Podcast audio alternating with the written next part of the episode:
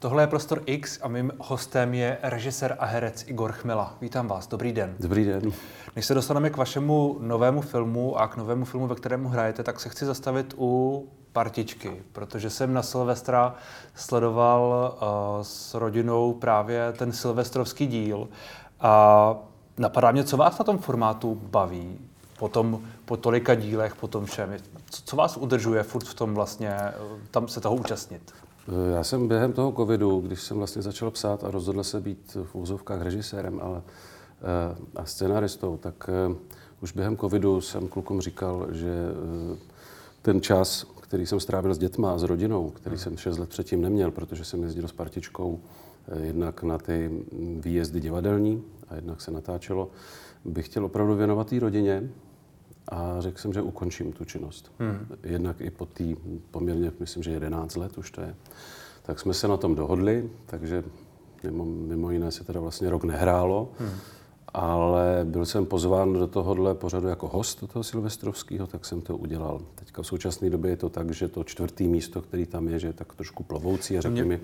Mě že... právě napadlo, co vás jako přimělo se k tomu vrátit vůbec. Jednak je to samozřejmě uh, upřímně řečeno uh, nějaký výdělek, takže když půl roku nebo téměř rok nevyděláváte třeba v tom divadle nebo hmm. v rámci zájezdu, tak samozřejmě vezmete za vděk to, že vám tu práci někdo nabízí. Ten, ta výhoda eh, té partičky nebo toho natáčení je pořád v tom, že eh, i když samozřejmě po těch 11 letech spousta věcí je, eh, řekněme, už, jak to říct, trošku vypalichaných. A, to ale, ohrané.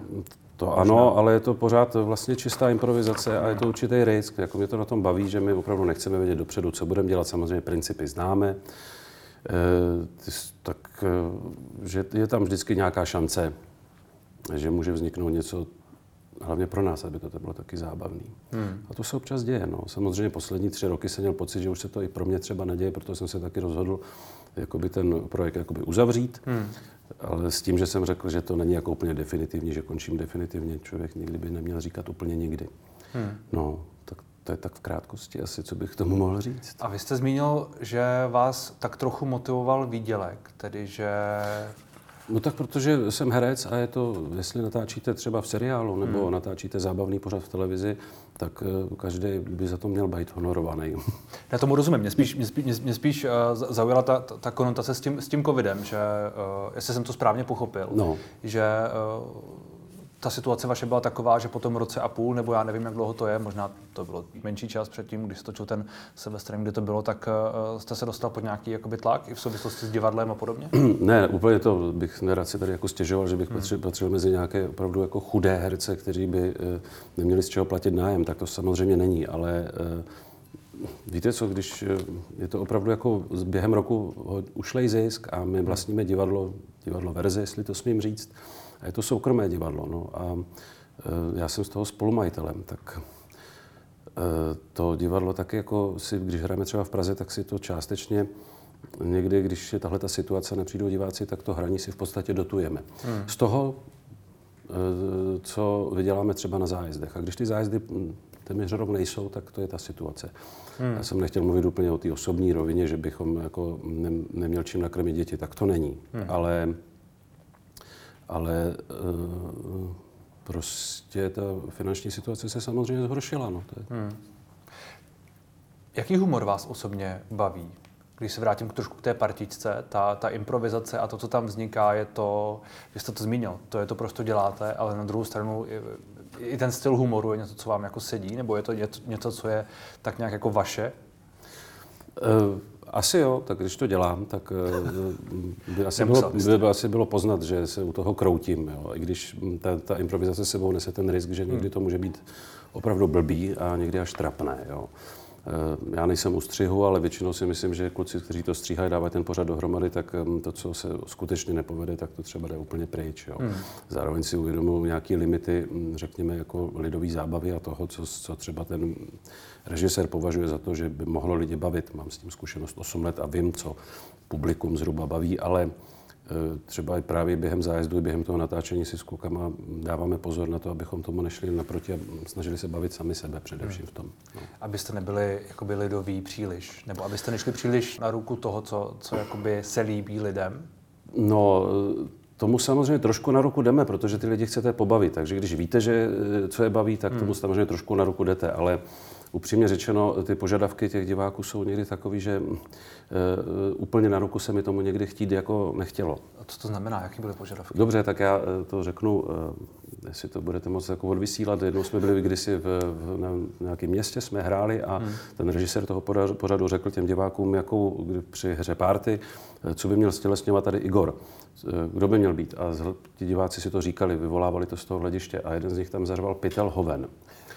A já, jsem, mě zamrazilo samozřejmě, říkal jsem si, že mm, kvůli tomu jsem snad jako nestudoval čtyři roky domů.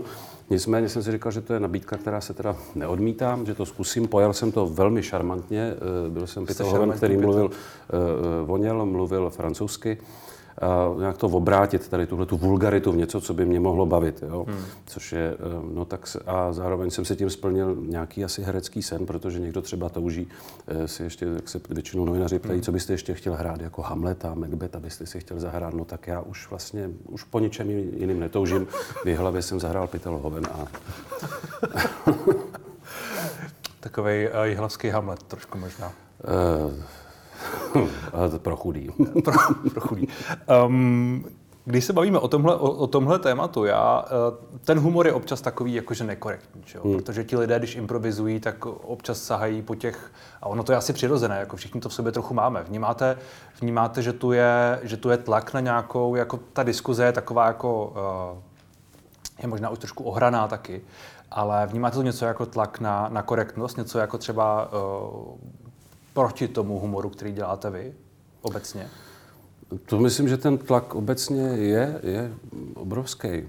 V rámci té partičky si myslím, že tam si servítky neberem a to, co oni vystřihnou, tak vystřihnou. Hmm. No, ale zatím se ke mně nedostalo něco, že tohle to byste kluci už nesměli. Zároveň si uvědomuju, že když to třeba natáčíme nebo děláme, tak si uvědomuji, že hele, tohle by nám třeba to, co jsme třeba zkoušeli nebo dělali nějakou legraci hmm. před dvěma lety, tak už teďka to začíná trošku zavánět tím, že už by nám to takzvaně neprošlo. No. Hmm. A mi ten tlak jako na tu korektnost přijde jako, jako strašidelný. To, že tady v činoherním klubu nesměli hmm. uvádět hmm. Já to chápu, proč, z jakého důvodu, že... To že to, váš, váš kolega z, Ondřej Sokol režíroval hru, který byl jako, měl vystupovat herec eh, eh, jako hmm. skutečný eh, afroameričan kterých tady v Praze jako herců kvalitních jako není tolik. Že jo? Já to chápu, že v Londýně jich je mnohem víc, takže si mají vybrat. A já tomu rozumím, kvůli čemu to je, že jsou proti tomu, aby se někdo načerňoval, protože herci tmavé pleti jako nemají takovou tradici, že by se nabělovali. Je to takzvaná blackface, která má nějakou no. jako historickou konotaci do Ameriky, kde se vlastně je to spojeno s trochu s velmi ošklivým přístupem k, k té menšině. Ale to je asi jedna věc. A pak tu je nějaká obecnější věc, obecnější diskuze nad spoustou témat toho humoru, které se vlastně vrací. Já myslím, že ten blackface je trošku jako extrémní příklad. A pak tu je spousta vlastně asi každodenních věcí, které se tak nějak jako... Vy sám to třeba řešíte. Jak, při čem? Spíš přemýšlím, jestli když říkáte, že ten tlak jakoby vnímáte, nebo že vní, říkáte, že to je strašidelné. Tak no, jestli to... no, myslím jako v té obecné rovině, nebo hmm. já jsem třeba s dětmi byl nedávno v kině na jednom filmu, který nebudu jmenovat, bylo to z sci-fi, a to mi přišlo, že ten tlak jako na tu korektnost v tom filmu eh, byl tak obrovský, eh, že, že to z toho strašně lezlo. A mně to přišlo pitomý. Opravdu já tam, když eh, herec černé pleti má homosexuální vztah eh, s člověkem, který pravdě pochází z Pakistánu a vychovávají spolu eh, bílého chlapečka. Vy jste byli na Eternals. Přesně tak. A on říká, eh, tak tohle to je moje, to je normální rodina. Tak já nejsem, myslím, homo, hmm. homofob, jo, nebo něco, určitě ne, ale mi to prostě přišlo moc. Jako já, hmm. jako, zvlášť když jsem tam s dětmi, tak já jsem koukal na své děti a mám jim vysvětlit, tohle je normální rodina. Tak si s tím nějak poradíte. No. Hmm, já, jsem, já jsem to musím říct, že já jsem ten film taky viděl. A tahle část, kde jsou ty, ty, ty dva, eh, jeden ten superhrdina s tím zjevně ne superhrdinou, jsou jakoby v homosexuálním uh, vztahu, vztahu no. a mají tam to dítě. Uh, mně to nějak nepřišlo úplně strašné, teda musím říct. Jako strašné? Hmm. No, uh, Říkám si, jestli třeba není dobře, že to vaše děti vidí, že si řeknou, tak třeba to může být i takhle a pak třeba budou uh, tolerantnější k někomu ve svém okolí. Já nevím, já myslím, že to taky záleží na nějakým určitým míře vkusu. Mě už to, za, pro mě už to bylo jako hmm. zahranou. Ne kvůli tomu, že by se to nemělo vidět nebo že by se to nemělo ukazovat, mluvím o tom, že, eh, že pro mě, jako který, pro člověka, který se v takovém prostředí jako e, trošku pohybuje, myslím prostředí, jako dejme tomu jako zábavy, jako kinematografický, hmm. tak z toho lezly ty dráty, že to tam má být, hmm. protože je to jakoby zakázka. Jo. Na druhou stranu, já, jako já nemám nic proti tomu, ať vychovává každý homosexuální pár, jakýkoliv pleti, hmm. jakýkoliv dítě, to je v pořádku. Jo. Hmm. Ale proč, to, proč to má být v tom filmu jako ale to tam jako je, ale na sílu? Ale, no, ale mně to přišlo, že to je prostě hmm. zbytečně na sílu. Jako já tam nehodnotím umělecky, prostě jsem se při tom trošku kroutil, ne kvůli tomu, že bych, byl, eh, že bych proti tomu měl něco osobně. Umělecky ale nepochybně můžete hodnotit svůj vlastní film, který teď který teďkon eh, vzniká a jmenuje se Bar Karole. Říkám to dobře? Ano. To je trochu v kontrastu možná s tím vším, o čem jsme se doteď bavili. To téma je trošku, trošku vážnější. Nebo, nebo je to taky komedie? Povězte, povězte o tom víc. Myslím si, že úplně komedie to nebude. Tak je, odehrává se to v domově důchodců. Hlavní e, protagonistkou je, nebo hrdinkou, řekněme, je mladá zdravotní sestra, respektive pečovatelka, která se je konfrontována se poprvé v životě se zaopatřením těla zemřelého důchodce. Hmm. A tak na tom úplně nic veselého nebude. Jediný, co tam může mít nějaký jako takzvaně groteskní drápek, je to, že pro to tělo zesnulého se přijedou dvě pohřební služby. A tak řekněme taková, jako, když to řeknu v nadsázce, taková rakvičkářská e, groteskní historka kolem mm. toho, ale mm. jinak si myslím, že celkově jako to téma úplně moc veselé není, vychází s nějakými potřeby třeba Kromě toho, že jsem to teda napsal, a když už se bavíme o tom, proč by to třeba divák mohl vidět, je to nějaký eh, dotek tady s tou lidskou konečností, hmm. s tím, co jako ta společnost odsouvá úplně mimo svý zorný pole, jakože o tom se nebaví moc. A to je vaše osobní zkušenost? Nebo já vím, že vy jste pracoval v pečovatelském domě, jestli se nepletu, no, protože ten... máte nějaký ten kurz Červeného kříže, takže jste tam byl pomáhat během covidu. O tom, o tom se, bych se tak rád bavil za chvilku, ale uh, je to právě tahle zkušenost s tou, s tou prací, která vás motivovala? No s tou, eh, s tou pečovatelskou. Mi to přijde, že to je poměrně dost jako... Eh, během toho covidu taky jsem samozřejmě vzdával hold eh, sestřičkám, hmm. doktorům, vědcům, to je všechno v pořádku. Moc se v té době zrovna, když třeba já jsem tohleto psal, nemluvilo o, ani o učitelích, kteří si myslím to taky neměli lehký, hmm. a ani o těch pečovatelích v těch zařízeních. A to je skutečná dřina taky jako tady ta pečovatelská služba. A taky za to nemají Bůh ví, jak velký honoráře, že by jako vládní garnitura řekla, že ocení rovna tady k tohletu, tohleto odvětví, odvětví. O tom jsem nic neslyšel. Hmm. A ten váš zážitek se do toho nějak tedy propisuje? Jako váš osobní? E, částečně asi jo, tak byla to nějaká zkušenost, sice jenom třídenní, jo, to jako nebylo, že bych tam jako sloužil měsíc ale byl jsem vyzván na, v aplikaci na té pečovatelské burze. Já měl čas, covid jsem prošel, takže jsem hmm. se nebál, takže jsem byl přidělený na patro, kde byli ležící eh, covid pozitivní pacienti, tak částečně skutečnost to byla. Eh, ale ten scénář vznikl ještě předtím. Hmm. Samozřejmě ta, eh, to, že jsem se rozhodl tam mít jako pečovat nebo pomoct, nebylo kvůli tomu, že jsem chtěl jít takzvaně nasosat atmosféru a mít in, jako inspiraci. Hmm. Víceméně si myslím, v tom, co jsem napsal v tom scénáři, jsem se trefil a samozřejmě jsem to konzultoval i s odborníky. Hmm. Jo, to, a už jsem měl tu průpravu, tu pečovatelskou toho Červeného kříže, takže jsem věděl, jako, co, o čem píšu. Č- čili ten film vznikal ještě před covidem? Ne, ne, ne, během toho během covidu, covidu. jako ne film, scénář. Scénář, jasně. My jsme eh, před, eh, před výrobou toho filmu, chtěli bychom začít točit v únoru, doufám, že to klapne. A ještě ho potřebujeme dofinancovat, protože... Hmm. To je taky... vybíráte na platformě Donio. Přesně tak, tam mám uh, drobní přispěvatele, což je trošku maličký zázrak, přispěli téměř už jako 350 tisíci, což hmm. nebejvá moc zvykem jednak u projektu tohoto typu a jednak bez pomoci nějakých výrazných jako uh, podnikatelských subjektů, kteří tam většinou přichodí nějakou větší částku. Takže tím bych chtěl těm dárcům poděkovat. Hmm.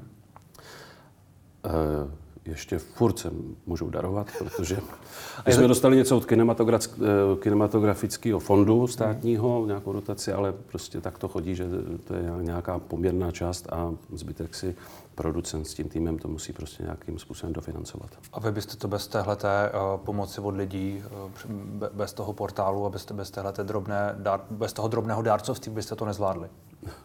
ne. To jako natočit jako na mobil asi, jo. Ale když chcete mít štáb a chcete to dělat hmm. trošku v profesionálních podmínkách, tak eh, to je opravdu drahý, jenom pronájem té techniky A... Já, já přemýšlím, kde, kde, je, kde je ten jako problém, proč to bez, bez té účasti lidí, ono je to možná dobře, že vám lidi dají peníze a vy natočíte film, to je vlastně super, že? Ale, ale proč to nejde bez, bez toho? Kde, kde je ten jako No jde problém? to bez toho, jde to samozřejmě, když, eh, víte co, já jsem půl roku nedělal skoro nic jiného, než takzvaný ten fundraising, eh, což je desítky, ne teda stovky mailů, žádostí od podporu, hmm. od subjektů, který si myslím, mm, pro něž by částka, dejme tomu řekněme 100 tisíc, bylo opravdu eh, jako takovým zrníčkem, ale zároveň jsem si byl vědomý toho, ty situace, že hmm. všichni, ti bohatí, jsou na tom jako v vozovkách zle, že jo. Nikdo na tom nezbohatnul, teda Myslím si, že i někdo samozřejmě jo, ale konec konců i takové firmy, které já jsem si myslel, že by úplně netratili během toho, eh, během té pandemie, tak eh, neprojevili zájem se ale já to respektuju. Dokonce hmm. i jako když jsem jednal nebo žádal peníze od eh, bohatých lidí, tak že někdo neprojeví zájem, já to respektuju, já to chápu, já to vím, že když někdo bohatý, tak za ním chodí furt někdo a chce nějaký peníze, že jo, takže... Nikdo vám nemusí, nemusí dávat peníze. No jasně, to je. Povinnost to nepochybně není. No samozřejmě, že ne. Hmm. Ale pak musíte jít za těmi lidmi, protože jinak by to prostě nebylo. No spíš ne, no, nebo bychom to natočili opravdu za horších než studentských podmínek. Já se ještě jenom vrátím zpátky k té úplné motivaci, čili uh, vy jste chtěl jakoby pojmenovat trošku ten problém, který jste viděl a proto je to napsané tak, jak to je napsané, nebo... Ta geneze eh, byla taková. Kamarád mi vyprávěl opravdu historku, že během jeho služby v pečovatelském domě, když vykonával takzvanou civilní službu, která hmm. už neexistuje, tam e, zažil tuhletu historku, že pro tělo zemřelého přijeli dvě pohřební služby. Hmm. A mně to vlastně přišlo jako taková vtipná rakvičkářská historka a napsal jsem na tohleto vlastně takovou jako filmovou povídku. Ale když jsem začal psát, tak samozřejmě ty, mi to přišlo hm, hloupý to pojmout jenom nějakou, jako nějakou grotesku. Začalo z toho líst to téma, který to v sobě implicitně obsahuje, že za života toho zemřelého v tom domově důchodců téměř nikdo nejeví zájem, ale jakmile se stane už tělem, hmm. tak se stane jako ten, jako ten objekt, už mrtvej, najednou střetem zájmu dvou jako uh, konkurenčních uh, podnikatelů v oblasti pohřebnictví. Tak uh, už tohle to samo o sobě bylo nějaký téma, pak se tam samozřejmě k tomu připojilo to téma života domova, v domově důchodců, konce života, toho, že během té situace, ty pandemie, za nima někdo nemohl, že tam byli důchodci, kteří tam byli třeba, třeba půl roku neviděli někoho z blízkých a tak dále. Hmm. I když ten můj příběh se odehrává, protože v kinematografii dneska to vidíte, jako kdyby se nic nedělo. Nevíte, pokud se nedá o thriller, který se skutečně jmenuje COVID, tak hmm. jako eh, nevidíte někoho v roušce. Já už dva roky nevidím nikoho jiného, než v rouškách, ale když se podíváte na film, tak jako kdyby se nic nedělo. A já to chápu, protože všichni jsou z toho otrávení. Takže já jsem ten svůj příběh abych se tomu čestně vyhnul, hmm. zasadil do února 2020. Těsně předtím. No, což mi přišlo jako docela hezký dramatický prvek, hmm. že chytrý divák si všimne nebo ho trkne, že ta takzvaně v úvozovkách hrůza do toho domova důchodců teprve přijde. Oni to ale nemají rádi ani v rozhovorech, vám musím říct, ty roušky, protože my jsme tady nějakou dobu měli a bylo to velmi, ve, velmi nedobře hodnoceno, mimochodem. Um, vy jste zmínil, že vám jde i od téma smrti a od toho nějakého jako odsunutí. No, o téma smrti to je těžký. Víte co, eh, o tom se strašně dobře mudruje. A co o tom víme? Nic. Takže já, když o tom mluvím, tak eh, ten film jako nebude o smrti. Ta smrt tam nějakým způsobem přítomná bude, protože tam skutečně dojde k tomu, že umřel jeden důchodce, ale na stáří, což je hmm. poměrně přirozená věc, když velmi smutná ale je spíš o životě. Hlavní hrdinkou je mladá holka, to je tam důležitý zmínit, která je s tímhle tím konfrontovaná. A vždycky říkám, že bych tím filmem vlastně nechtěl, jako, že by neměl být jako demonstrací nějaký marnosti. Hmm. E, to ať se na tu smrt jako každý podívá ze svého úhlu pohledu, co si o to myslí. E, já k tomu vlastně nemám co říct. Já, zemřeli rodiče a každý, jako když si myslím, i když očekáváte něčí smrt a je vám to oznámeno, tak eh, jak reaguje člověk? Nějak, je nahý prostě v konfrontaci s, tou, s tím faktem definitivním člověk nemá co na to říct, že jo. Nikdo tam nebyl na té druhé straně, nikdo neví, co to je. Hmm. Můžeme to považovat za ukončení jako eh, existence. A je to samozřejmě vždycky smutný. Ale ne vždycky tragický. Někdy to je samozřejmě i přirozený, že když zemře člověk, který mu je, dejme tomu 98 let, tak eh, je to nějaký přirozená věc, že nikdo tady nebude na věky, no, to se ví. Hmm. Zároveň to nikdo nechce, že jo, ale Já si dávám 2% na nějakou nesmrtelnost, ale myslím, že to neklapne. Vědecký pokrok, nevěříte, že vy, vy, vyřeší stárnutí? Teď se objevují nějaké zprávy o těch buňkách, ale to je spíš taková. Jako... Ten vědecký pokrok jako jde dopředu, stárnutí jako vyřeší, ten, ten to už vyřeší se teďka, ale problém hmm. je v tom, že s námi třeba v rámci přípravy toho filmu uh, velmi nezjištně uh, spolupracuje Alzheimer nadační fond, a nám pomáhá při vzniku toho snímku. A já vím, že v rámci, protože jsem v kontaktu s ředitelkou, že tam mě sdělila informaci, že ty predikce nejsou moc veselé, že za pár let eh, tou Alzheimerovou chorobou tady eh, bude trpět každý pátý hmm. nebo šestý, ale ten bude potřebovat dalších jako 12 minimálně lidí, kteří se o něj, o něj budou pečovat. Hmm. A pak problém jako celkově stárnutí ty populace je v tom, já teda nejsem sociolog, abych jako moc nemudroval, ale tak to asi nejspíš dopadne, že se dožijeme doby, kdy člověku bude 85 let, bude relativně fit, squash už hrát asi nebude. A jeho děti už budou taky v nějakém věku a nebudou mít to štěstí, že budou zdraví jako jeho tatínek, a takže se o něj postarat taky nebudou moc. A hlavně pro ty lidi nebude úplně sociální program, protože na to se vůbec nemyslí. Hmm. A je to taky nějak přirozený, já to chápu, jako že se říká, že kult mládí, e, hospodářského růstu a nezadržitelného bohatství a všeho možného, ale tady tahle ta nepříjemnost, tahle ta lapály, že člověk zestárne, nebude moct chodit, nebo bude moct chodit, bude mít super e, medicínskou péči, hmm. ale bude sedět doma a koukat jako a vzpomínat, nebo jaký program sociální bude pro, pro řadu z nás třeba. Hmm. Koukat se na televizi, koukat se na partičku. tak se koukají teďka, no asi, no. hmm. no, tak to je možná lepší číst, že jo, pokud ještě vidíte. Hmm. Cvičit mozek. A vy jste zmínili, bavili jsme se tu několikrát o tom covidu. Jak vlastně vy ty ten jeden a půl roku, možná už skoro dva roky s tím, a jak to vnímáte? Zmínil jste, že jste soukromý majitel nebo spolumajitel toho divadla. Divadla Verze, ano. No tak s, teďka zrovna se chystá eh, premiéra hry Vášnivost Thriller se to jmenuje a chystá se už vlastně po třetí ta premiéra. Takže ta praxe vypadá tak, že předtím jsme zkoušeli eh, Pravý západ, ten, ten byl taky na rok odložený, ten hmm. jsme takzvaně odpremiérovali pro kamarády, ale když jsme chtěli udělat oficiální premiéru, tak jsme nakoupili i dobrá vína, ale vzhledem k tomu, že přišlo vládní nařízení, že v 10 se zavře, tak jaký smysl má uvíst premiéru a říct divákům nashledanou a jdeme pryč, že se to hmm. nemůže ani takzvaně trošku oslavit nějak oficiálně. Takže takovýhle je ten provoz, takže jak pravý západ v divadle Celetné, kde si pronajímáme ten prostor, tak tu vášnivost doufejme, jako odpremierujeme, od, od, premiéru, od premiéru, od premiéru, ne? Odpremiérujeme. Prostě uděláme premiéry těchto těch dvou inscenací, pardon. A e, že, že to nějak, pak to nějak poběží, no, a že diváci budou chodit a hmm. přestanou mít jednak strach, i když já to chápu, a jednak nám to bude i umožněno e, vládními nařízeními, protože hmm. pro nás, jako pro subjekt, který jsme jako my, jako divadlo Verze, hrát pro 50% kapacity divadla už postrádá jakýkoliv e, jako racionální podnikatelský jako background. Nebo když jste byli takhle omezeni, a, a když máte tu zkušenost, i chápu třídení, ale nějakou z toho, z toho domu a sám jste si prošel covidem, jak říkáte, jak se díváte na ty diskuze společenské, řekněme, na ty, na ty hádky, na, na, na, na, tu, na tu, i mezi vašimi kolegy herci nepochybně. No, eh, říkám si, že je dobrý udržet jako nervy na úzdě. No. Jako za, nedivím se tomu, že každý je trošku jako vycukaný, ale v rámci jako nějakých takzvaných vaxerských, antivaxerských hmm. diskuzí, to najednou jsem si uvědomil, že v nějaký přátelský rovině jsou na to třeba různý názory a může to skutečně jako um, nasekat jako paseku i v těch jako blízkých vztazích. Jo. Hmm. Takže si myslím, že dobrý si, i když je to strašně obtížný, jako když je člověk jako masírovaný jako tím denodenně, udržet nějaký odstup.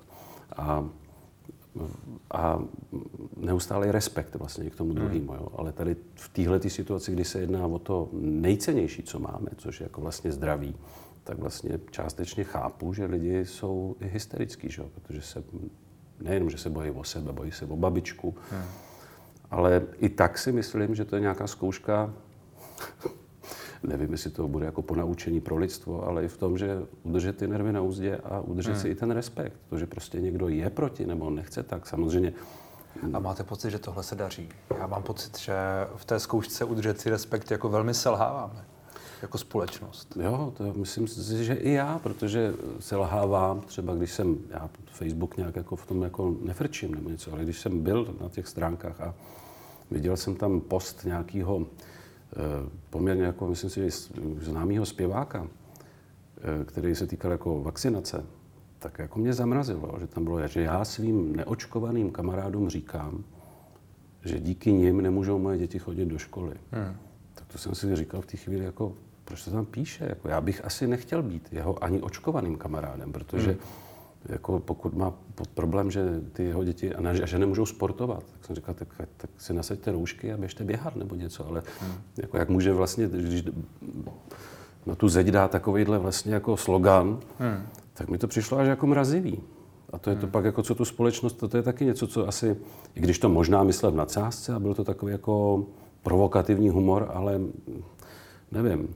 Takže jenom o tom mluvím, že i já se propadám tomu, že pak si přečtu něco takového, ačkoliv jako nepatří mezi antivaxery, tak jsem najednou jako, mě to hmm. rozčílí. Hmm. A říkám si, proč tak, tak nejlepší cesta je to vypnout a nesledovat to, že jo. Protože hmm. během Vánoc já jsem eh, nesledoval vůbec ty zprávy. A po 14 dnech, když jsem se pak podíval někde, kdo měl televizi na, na spravodajství, tak jsem žasnul. Ve smyslu, že to se děje nic. V podstatě. Furt to samé. Vidím je to furt to stejné. 18 záběrů toho, jak někdo, někdo někomu strká jako tyčku do nosu. No. A, hmm. a nějaký čísla a hmm. hádá se vakcinolog s imunologem a imunolog jako s epidemiologem. Hmm. To jsem si říkal, když se hádají těhle dva, tak je to dobrý, ale když jsem viděl, myslím, že ve vašem pořadu, jak se hádají už dva imunologové, tak jsem hmm. si říkal, tak co víme vlastně? jako, ano, ano. Jako, z čeho si má normální člověk, chápu, že prostě i lidi jsou opravdu jako vyplašený hmm. a jsou hysterický, protože jako ten stav je takový, že asi, se, asi opravdu víme ještě hodně málo o tom. No, hmm, hmm. no tak jako uh, z té druhé strany je to samozřejmě, jako musím říct, bizarní a ten, ten uh, duel těch dvou imunologů, který tu byl, na který samozřejmě každý má pak svůj pohled, protože ti, kteří souhlasí s tím jedním, tak samozřejmě nesouhlasí s tím druhým a ti, kteří souhlasí s tím uh, prvním, tak zase každý si vybere svou pravdu stejně. A... No tak ono to funguje tak, že nebo já to nechci být za moudrýho, někde jsem to četl, že samozřejmě, že lidem většinou nejde ani o pravdu, jde o to, jako nazbírat ty data, která mm, e, podporují jeho verzi pravdy, to je hmm. celé. No. Asi, asi se to nedá úplně zobecňovat, ale je, je pravda, že taková třeba i moje zkušenost trochu je, no, ale tak jako co, co máme dělat hmm. tady. To bychom se o tom nemohli bavit vůbec. um, pojďme dál. Uh, brzy má premiéru film Mimořádná událost, kde, vy, kde vy hrajete. A když se dostaneme k tomu filmu samotnému, mi přišlo zajímavé, že vy tam vlastně, je, to, je tam to drážní prostředí, je tam ten vlak, který jede jakoby v jednu chvíli pospátku a celá ta situace.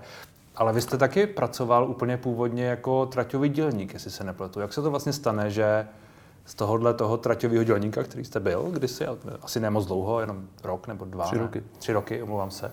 Je teď herec, který hraje prostě ve filmu na trati. Je to eh, také geneze v podstatě jednoduchá. Mm, pocházím z Ostravy.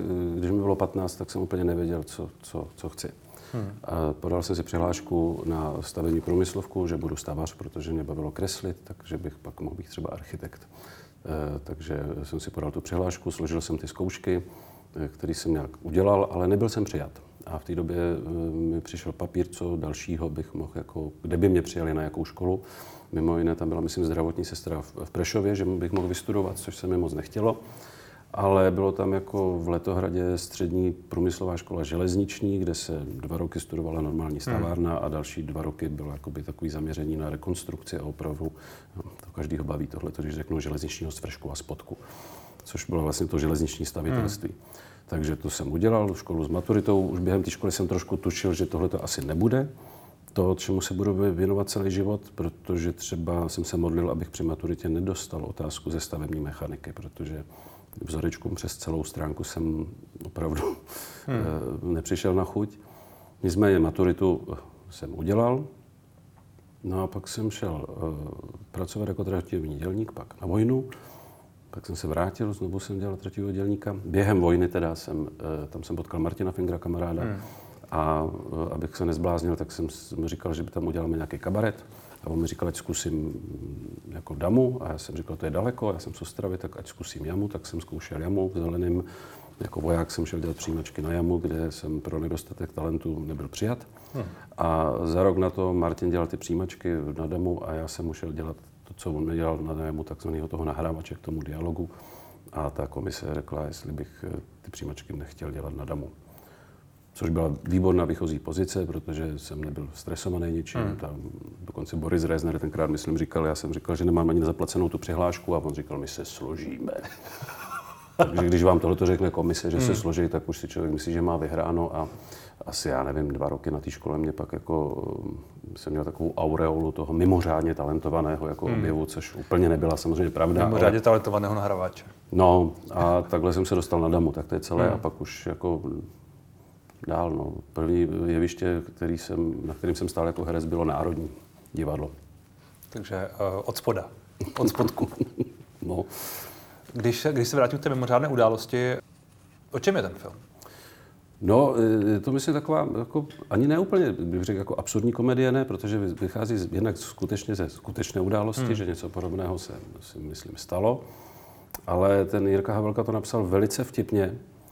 Já jsem to ještě neviděl, ten scénář mi bavil od začátku do konce, až jsem si říkal, jakým způsobem on udrží jako režisér potom hmm. filmový tu pozornost toho diváka, který se bude 15 minut fakt chechtat a pak už třeba nebude mít sílu. Ale teďka jsem dostal zprávu, dneska běžela nějaká interní projekce a nějaká kamarádka mi říkala, že se královsky bavila. Takže já myslím, že to, že to bude hezká komedie hmm. a přesto všechno, že je tam samozřejmě velký díl nějaký nadsázky, tak eh, to není jako úplně střeštěný, jako něco ve stylu, jako je bláznivá střela, nebo tak, že by to byla parodie. To si myslím, že úplně ne, i když samozřejmě je to trošku líznutý, ale... Jak to může být velmi zábavné? Lidé se 15 minut v kuse, jak jste řekl, tam jakoby potenciálně tady můžou smát. Uh-huh. Zároveň to ale není, eh, je tam nějaká nadsázka, ale zároveň to není moc. To by, to by přijde, že to nedává úplně, protože pokud... No já si myslím, že on já, doká... když, já, já když jsem četl tu synopci uh-huh. a viděl jsem nějaké jakoby fotky a tyhle věci, tak jsem si vlastně říkal, že to jako nemůže, nemůže nebýt nebláznivé. No, asi v něčem jo, ale zároveň, hmm. víte co, eh, já jsem si říkal, eh, třeba když eh, si vezmeme jmenování vlády, a já jsem to viděl v televizi, tak jsem se na to koukal a říkal jsem si, co může dělat teďka politická satira už. To už je prostě mrtvá záležitost, protože když vidíte tady tenhle ten obrázek hmm. a někdo, vám, někdo by vám tohleto pustil, tohleto video, v roce 2017, tak byste řekl, to není možné. A ono to možné je. Čili Vy jste myslel pocit... pana, pana prezidenta v tom... Uh, ano, v, tom, v, tom, v té krabici. V té krabici. No a tak eh, vlastně mi přijde, že ta pitoresknost té reality, jako už kolikrát je taková, že, že a já sám zažívám situace v životě, které jsou tak, jakoby, že když je někomu vyprávím a někdo by hmm. řekl, kdybys jako natočil do filmu, tak ti to přijde moc. Že já si myslím, že v tomhle tématu, co ten hmm. Jiří jako vlastně natočil, jako to není úplně, úplně odskočený od hmm. reality. Jo. Samozřejmě on tím ne, nemyslí, že tu realitu tím popisu, že tak skutečně je, ale hmm. mě na to právě baví tady tohleto, ta dvojlomnost toho, že jednak se to asi skutečně stalo, ne tak přesně, jak to popisuje on, protože ten scénář je fantazie, ty postavy jsou vymyšlené, ale to, že to eh, jako vybočí z té reality, neznamená, že se to skutečně třeba i nemohlo stát, nebo hmm. dějou se opravdu bizarní věci. Hmm. Trativě to je přesné. Prosím? Traťově to je přesné. Traťově? Traťově, myslím, co se týče... Jako železní? Po... Ano, ano. To, to nevím. Jako tomu, já... co vy rozumíte, nebo rozuměl jste. Tak já jsem byl jako pod tím vlakem, jako když jsem pracoval, že já jsem vždycky mi říkali, že dělal toho koloťuka, což není pravda. Jako, no, jako, já jsem nebyl dopravák, já jsem byl hmm. stavař. Hm. A ten uh, Jiří Havelka předtím natočil film Vlastníci podle uh-huh. té hry, který byl poměrně úspěšný, poměrně oceňovaný. Jak se vám s ním pracovalo? Je to v něčem podobné tomu předchozímu filmu? Eh, ten předchozí film jsem za prvý ještě bohužel neviděl, hmm. slyšel jsem jenom samou chválu. Něco podobného my máme v divadle verze e, e, představení Uča musí pryč, který vychází ze, spod, z, ze myslím, z podobného jako podhoubí. Hmm. Stejně ten autor tyhletý, toho představení, který hrajeme v divadle, tak ten taky přišel jednou z střídních schůzek a napsal to. A myslím si, že Jiří, když přišel jako ze združení vlastníků nebo Eh, toho SJV, nebo jak se tomu říká, SVJ, tak z, SJV, tak taky zažil takovou, že okamžitě přes jednu noc napsal vlastně hru, hmm. to pak sfilmoval. Že? Tady ale ptal jste se na to, jak se mi spolupracovalo. No, jako výtečně. Já mám rád jako režiséry, kteří na vás nekřičí, nejsou, nejsou eh, příliš direktivní. Hmm. Přesto všechno, že to, myslím si, bylo dost obtížné pro ně jako režiséra udržet to, že máte vlak a máte nějaký pozice a jenom pravá, levá strana i když tam samozřejmě není jenom ten vlak, samozřejmě tam jsou i exteriéry a ještě nějaký jiný prostředí. Eh, myslím, že nějaký politický, na to se taky velmi těším. A až to uvidím, ale ta spolupráce byla fajn. Hmm. Jsou někteří režiséři, kteří příliš křičí. Jo, tak samozřejmě jsou takový, že mají ten, ty, ty režii to částečně patří, že hmm. musíte přesvědčit Direktivnost nějaká. herce o té své vizi, to k tomu nějak patří, ale čím jsem starší, tím hůř snáším, když ten režisér mě o té své vizi chce přesvědčit způsobem, že třeba po mně hází pedlahev nebo hmm nebo to ani nemusí dojít k tomuhle jako v uvozovkách násilí, stačí jenom, když vidím, když někdo se trápí takovým způsobem, který si myslím, že úplně není vhodný k tomu, eh, o co se tady pokoušíme, že nejde hmm. o život. No. Hmm. Jako neoperujete, mm, není to transplantace ledviny. Hmm. Je to opravdu v uvozovkách jenom divadlo. Ale jsou v tom ty peníze, že potenciálně. U toho filmu asi spíš. No u obojího, jo. Asi u filmu samozřejmě víc, ale tak jako když u filmu jako ztratíte jeden natáčecí den, tak ztratíte v podstatě 600 tisíc, jo. Takže hmm. to je jasný, že všichni jsou, ale tak tam je zase okolo asi 30, 40, 60 lidí, kteří to mají, vám to pomáhají uhlídat, jo. Hmm. Vy jste poměrně aktivní, hrajete v hodně, v hodně filmech, v hodně seriálech, dá se to tak říct. Jak si vybíráte role, pokud si je vybíráte? No tak základem je ten scénář, že jo. Hmm. Je řada situací, kdy jak to říct, no, eh, děláte i něco, co byste za normálních okolností, kdybyste mm, nemusel platit hypotéku eh, a školní dětem, třeba tak úplně nedělal, jo? Protože se mi vlastně hmm. trošku míří ta otázka. My jsme o tom trošku mluvili na začátku, kdy jsme se, kdy jsme, kdy se zmiňovali ty peníze. Jestli je pro vás něco jako hraní pro peníze, jestli třeba některé ty seriály jsou a něco, co byste um, nedělal za jiné situace. Víte co, ono to je tak, samozřejmě, jako je to obživa. Jo. Hmm. Já si myslím, že ta diskuze o tom, že eh, jsem umělec a tohle to nedělám, netočím seriál, který má víc než eh, šest eh, minisérií, hmm. je trošku podle mě jako falešná. Za prvý si myslím, že v našem českém rybníku si tady tohleto můžu dovolit opravdu jenom pár herců. Hmm. Za prvý. Za druhý, když jako vstupuji do takového projektu, který řeknu, že bude tady uzavřených 30 dílů a stane se z toho 260 dílný seriál, to jako herec dopředu nevím. Já vím nějaký nástřel eh, toho seriálu, o čem má být, o čem má být moje postava. Hmm. Většinou jako k tomu čistému textu se člověk dostane, až když už podepíše smlouvu, že do toho projektu vstupuje. Nevíte, eh, třeba většinou ani u těchto těch projektů třeba, kdo to režíruje. U těchto těch projektů taky střídají třeba tři režiséři. Hmm.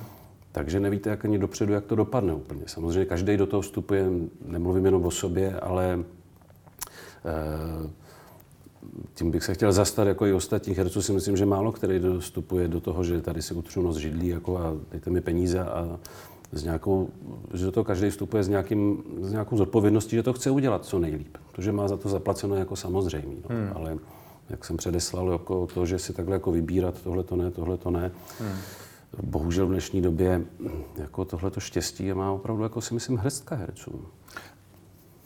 Já mám pocit, že jsem mluvil s některými herci, kteří, minimálně s jedním, který mi jako napadá, který eh, říkal, že on to tak má, jako že hraje pro peníze, ale že se to prostě přizná. Že to jako není asi nic proti ničemu, že jo? No to jo, tak... Nebo myslím některé, některé zakázky, že to je prostě biznis a že to je prostě Já potřeba. jsem natočil tak... x reklam a tam hmm. můžu říct jako upřímně, že to opravdu nebylo kvůli tomu, že bych, uh, že bych si zjistil všechno o té firmě. Hmm. Musím říct, že mi bylo upřímně líto teda teďka Pavla Lišky, který bude musel vysvětlovat něco na Facebooku, ačkoliv za to asi opravdu nemohl, když jako Pavel vysvětloval... Liška hrál v té reklamě na Bohemia Energy, no. která později uh, zkrachovala a já jsem ukázalo dělal... se, že její business model nebyl úplně ten nejčistší asi. No, ale tak o tom samozřejmě Pavel nemohl vědět, že jo. Hmm. Tak jako dělal to samozřejmě pro peníze, i když, jak říkal si sám o té firmě, co zjišťovala, že nedělá reklamy, kde nesouhlasí s tím, nebo že by nedělal třeba, nebo já nevím, jakýkoliv jiný herec eh, reklamu na uh, výrobky z, eh, z kůže, pokud jako se dozví, že, tam, že to je hmm. pravá kůže a že se kvůli tomu zabíjejí zvířata. Já jsem dělal třeba reklamu na jogurt, zatím nikdo potom neumřel, tak jako se doufám nebudu, nebo na pizzu jsem kdysi dělal, tak snad se nebudu muset omlouvat někomu, že někdo, hmm. že tomu někomu ublížilo. No. A takhle na druhou stranu vybírat si možná podle, podle toho, co ta firma dělá, to asi taky jako je normální. Když někdo dělá reklamu, nevím, napadá mi třeba Home Credit nebo někdo takový, jako nějaký takový v úvozovkách. Jo, tak to si myslím, že jo, to já bych asi teda sám za sebe taky asi samozřejmě zvažoval, že hmm. nešel bych, že tady mi řeknou, tady máš jako Eh, tolik a tolik a já bych řekl, jo, a je mi to jedno, že to je prostě... Hmm. Já jsem měl i obavu vstupovat do projektu, který se týkal jako vakcinace, že jo. Ne jako od firm jako farmaceutických, ale tak, že bych jako, jako přesvědčoval lidi, protože si myslím, že a jsem nabídku? o tom přesvědčený poměrně jako v něčem pořád jako intimní záležitost. Jo. A, a, tu, a tu, tu nabídku jste dostal? No, jestli, jako aby byla nějaká kampaň, že jo, v rámci hmm. nějaké kampaně, ale tomu já se vyhýbám. Já jsem se vyhnul i dokonce jedné kampaně s jedním miliardářem, která se jmenovala už nevím jak, ale věc do nějakých měst a tam o tom mluvit a mluvit k těm lidem o tom, že vlastně, aby se zamysleli sami nad sebou, že vlastně si za to můžou sam, sami, jo, změnit to myšlení. A bylo to jako kampaň takového miliardáře, a já jsem si říkal, a že na mě přišli, že jsem z Ostravy a že to bude ten, tentokrát v Ostravě. A já ta představa, že tam budu těm dělníkům, lidem, kteří jsou v podstatě nějak na periferii a úplně tak sami si za to nemůžou tam říkat z pozice nějakého, nějakého obličeje z, z televize a za zády mít jako tady velmi bohatého člověka říkat jako otevřte své srdce, podívejte se na tu realitu jinak. Hmm. Nemůžete si to trošku sami? Proč se tak kaboníte? Jste smutný. Mně to vlastně přijde trošku falešně, i když my vím, že to myslel určitě dobře. Já, že... já vůbec nevím, o co jde. Co, co, můžete o tom říct trochu víc? Mě to docela zajímá, co to bylo. Já nevím, jak se to jmenovalo už přesně. No. Bylo to takový jako... Mm, v něčem trošku mi to přišlo, že to mělo nějakou eh, až takovou, až takovou jak to říct, no, eh, ezoterickou, ezoterickou. Jako ambici těm lidem jako pomáhat. Jo. Ale mě to osobně tohle to mě je protivný v osobním životě. Jako nic hmm. proti tomu, že někdo je ezoterický zaměřený a udělá hmm. mi horoskop a v tom horoskopu se, se dozvím jako spoustu věcí, hmm. jak bych se měl chovat, nebo podepsat smlouvu s Bohem a tohleto. Je mi to trošku jako protivný vůbec obecně někomu radit. Hmm.